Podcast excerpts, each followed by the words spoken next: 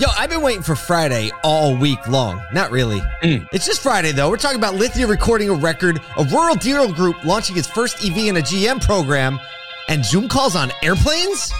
Everywhere I go, the people That sounds really annoying, by the way. Yeah, I look, I don't want to be on a Zoom thing- call on an airplane. I don't want to see anyone else on a Zoom call on an airplane. No, no, no. No. If you are making a Zoom call next to me on an airplane, it would be my great honor to make that Miserable. a terrible Zoom call for everybody else. I'm to ask for the Period. pretzels, and I'm just to be like, reach right over, right in the middle of the camera. Yeah. what? What are you doing?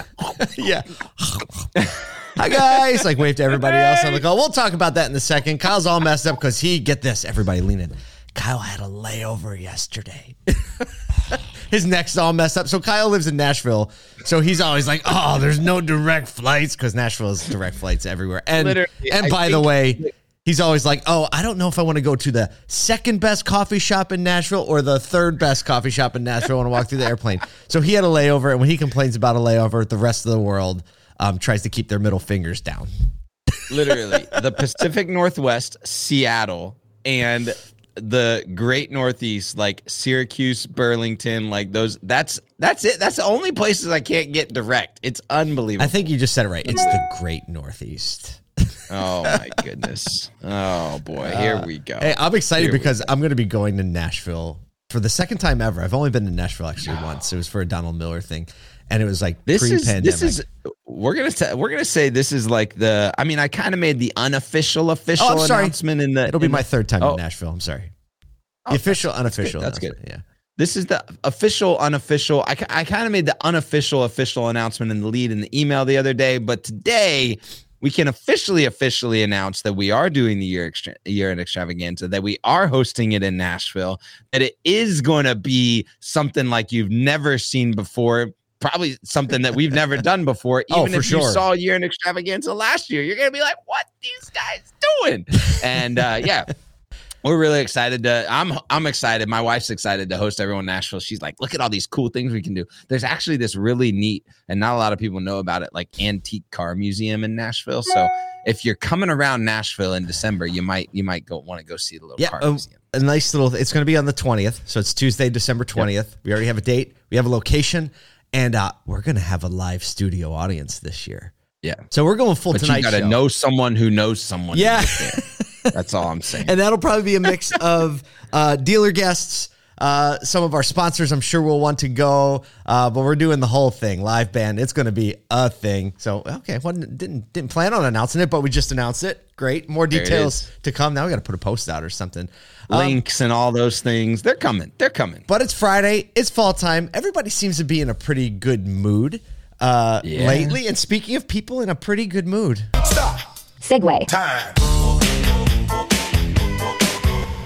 Lithia Motors hit a Q3 record, all time record, as their net income increased by 6.9% to just over 330 million, and total revenue jumped 18% to 7.3 b- b- billion, as reported in their quarterly earnings call. Both new and used sales were up, uh, both 4.3% on new, 6.4% on used. Uh, they continued to buy, sell, like buy and sell their you know dealerships throughout this. This is a cool one.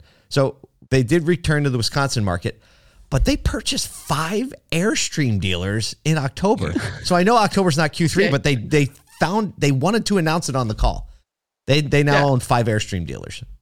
And and naturally they they're in the Pacific Northwest, Absolutely. which is like they also interestingly enough also purchased three Birkenstock stores. No, that's a that's a lot. That's not true. That's that's I'm messing Opened a mini mall that has a Patagonia, right? Because you never know when a hike was it Jim Gaffigan. You never know. Everyone's dressed like a random hike might just break out sometime. Right, just break out. Yes.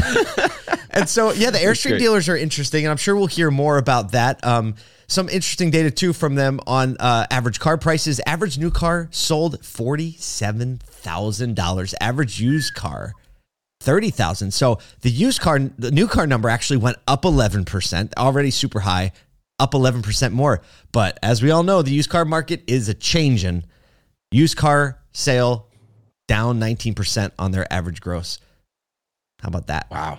That's the thing. Which is interesting because included in the used car sale opportunities is driveway which pushes much more on the used car side so uh, you know you just wonder is like inventory acquisition That's- or the I right mean, inventory or It's got to what's- be what's what it happening is. there. I mean, you think of any company Yeah. being aggressive in their used car strategy, they're going to have to be aggressive on the buy side first. And if you were going to be aggressive on the buy side when prices are high, you do you are like you know disproportionately exposed to when the dip happens. Like you're going to be holding the bag a little bit. You just have to you know be be sure that you're ready to handle it. CEO Brian DeBoer uh, said on the call, our teams are focused on improving operating leverage and fundamentals as fundamentals normalize across the industry. So everybody's starting to say sing that tune of Mm. Gotta get- operational efficiency. operational efficiency because here's the thing when's the last time that you've seen used car total gross averages 50% of new car total gross averages which is what they're actually less than 50% which is what lithia is is experiencing right now That's crazy. so what that means is if for some reason new car grosses go back to or close to what they were before, you have to dial in efficiency in your operational processes, in your expense structures, and all of that. Um, yeah, it's uh, it, it's definitely it's a telling tale, and I think I, you know, just in the dealers that we communicate with on a regular basis, this is something that everyone is looking at. People are looking at aged inventory that they didn't really care about at some point. You know, David Long, thanks for mentioning that. There's an age issue and inventory recycling is happening. Um, you know, operators are going, hey, look, let's get let's if we haven't been on a tight turn, let's keep on that tight turn. And so that's why you see grosses start to go down. That's why you start start to see you know inventory shrinking to manage expectations. And so then you see sales volume going down. It's all just this trickle down effect. That's truth. Trickle down. There we go. Speaking of trickle, Segue. I'm going to tie that one together. I'm now going to tie that one yeah. together. I'm going to tie Help that me one out together. with it. So, you you know what a trickle charge is, right? For I battery. know exactly what a trickle Okay. charge is. Okay. Takes Well, there you go. Eight hours to get your car charged. Yeah, your car or like a motorcycle battery. Oh no! or whatever. The trickle charger, the trickle charger for a car takes like twenty three hours or something crazy like that. It's coming off battery. It's 120. healthiest for the battery. Well, a Yeah, GM GM's dealer community charging program, which was announced actually last year, they finally installed their first two level two EV chargers. The Wheelers Family Auto Group in Marsh, it's Marshfield, Wisconsin, are the first to install the two chargers. Owner Mary Jo Wheeler says this is the first one in North America to offer this. We'll put Marshfield on the map. This is a great stop for people commuting from other areas to stop and check out our community and see all Marshfield has to offer. I love that. Making it like, hey, this is kind of a drive through community, but not anymore if you're in an EV. It's a place to stop. Yeah, I wouldn't even call it like a drive through community. Just as in just I throwing didn't- it out there. I didn't open I didn't open the map. I didn't look at where I've it is. opened maps. I've got it pulled up. Maybe maybe Isaac, the old producer, maybe he can get it pulled up. But Madison and Milwaukee are kind of like your big Wisconsin cities, and Yep. then you got Wausau, which is kind of close Green in Bay. Chippewa Falls. This is like in the middle. Yeah, Green Bay. This is at least a couple hours from Green Bay, maybe like three hours. It looks like Which direction? it's it's uh completely west, and oh, so like, oh, gotcha. there's just Heading that way. there's just nothing happening out there. I mean. Hey, I'm proud of them for expecting like proud. visit a, a bunch of visit Marshfield tourist, uh, you know, attraction actions. Maybe Marshfield is really cool. Hey, they But made it I'm on really the proud show this morning. Is That's that, all I'm is that they're lead, that they're leaning in. You know that they're and and I think like if a rural deal, dealership in Wisconsin where you know questions on EV charging with the cold weather are already high, if they can pull this off and they see a path to efficiency, a path to customer acquisition or customer stopping by or anything like that, then shoot. If you're an uh, you know a suburban or urban dealership, What you, Let's what- go. Yeah, what are you thinking? So the co-owner Da- Daniel Wheeler said um, he there aren't a lot of chargers in central Wisconsin, and we talked about this I don't know a few weeks ago now about just like the charging deserts, right? As you get up north, Midwest, um, you know, there's just not a lot of people that have EVs. So he says, but there are a ton of people coming north commuting north, right? And he's like, so he sees like a little flow there. Um, they the deal group purchased five chargers total uh, for four hundred and what was it forty four hundred dollars each. So twenty two grand total is their investment. Uh, the GM program plans on in, installing forty thousand level two chargers across North America. Oh, thank you. We got the map up now. Well, there it is. big red arrow, little There red marker. I gotcha. So if I you're mean, I guess if you're going from Green Bay to, to Minneapolis, you that's a take a little long drive, sir. That is a long It drive. is a long drive. I hope there are a couple more a little charges. jog, little like little country roads, you know, and get out there into into Marshfield. But get this stat GM notes that 90% of all Americans live within 10 miles of a GM dealership. Now, that's a freaking network. That is a network. That is the network. But let, let me say this Smart. I think that thinking locally, right? So they're taking the trend, they're taking like the, the broader need or the of EV. They're, but I think most importantly, they're championing their community through this. So they spent 22 grand on the Chargers. I guarantee you they are the talk of the town. And if you live in a small town, having something that feels like you're connecting to the bigger trends that you're hearing and seeing all over the place, Yep. I think that's going to do a whole lot for that dealership. Just local biz dev, right? If they just Oh, took yeah. their marketing budget and their ad spend and they like didn't do that for a few months and they so that they could do this charger thing, I think that it's Yeah. probably worth it because their brand It's has just taken it, a step up. there. Yep. So Yep, I, I like that play all the way across, serving the community, building their brand, um, and being the first to prepare uh, for the EV kind of uh, the coming things with EV. And you and I have a soft spot in our hearts for the early adopters. I love them. I love them. I'm proud of them. And uh, hey, maybe we'll reach out and and uh, and get a little one on one I like that idea. You know, these are some mo- these are some movers and shakers. So I, I like that. good good on you, good on you, fam Wheeler's Family Auto Group. Good on you. I'm telling you what, I'm gonna say good on you on this next story. so it. speaking of good on yous, I was waiting to see. Time. Actually, this whole show, the whole show, I've really just been waiting to talk about this one.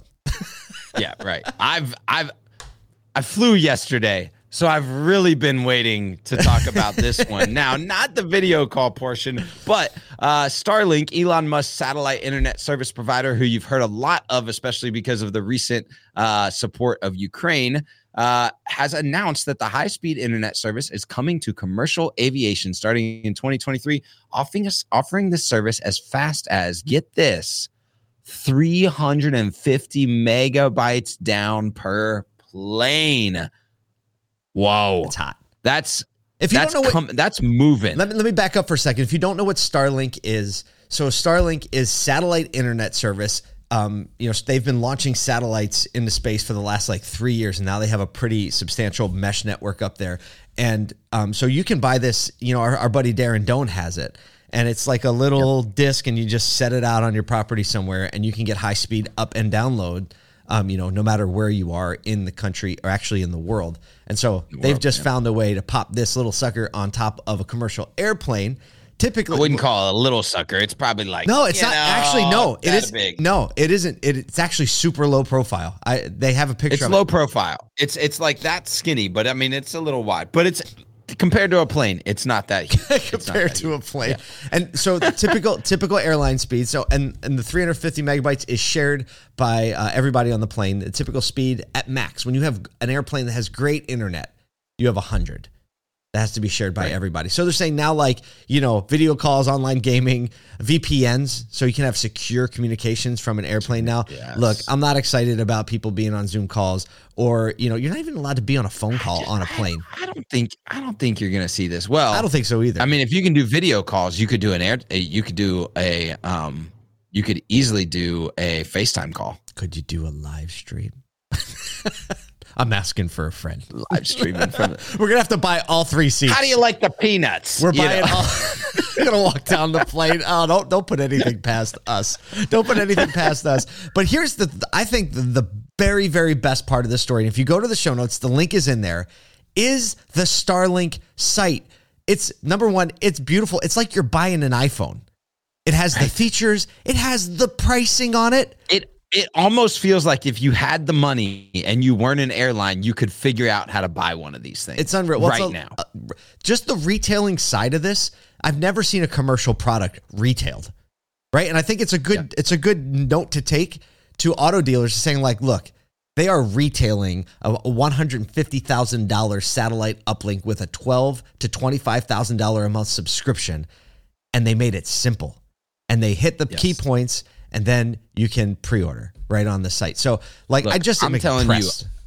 I hope that every airline, like at minimum, like a Delta and an American should just be all over this. I, I will, all I will literally this. pick flights based on who has this and who doesn't have this.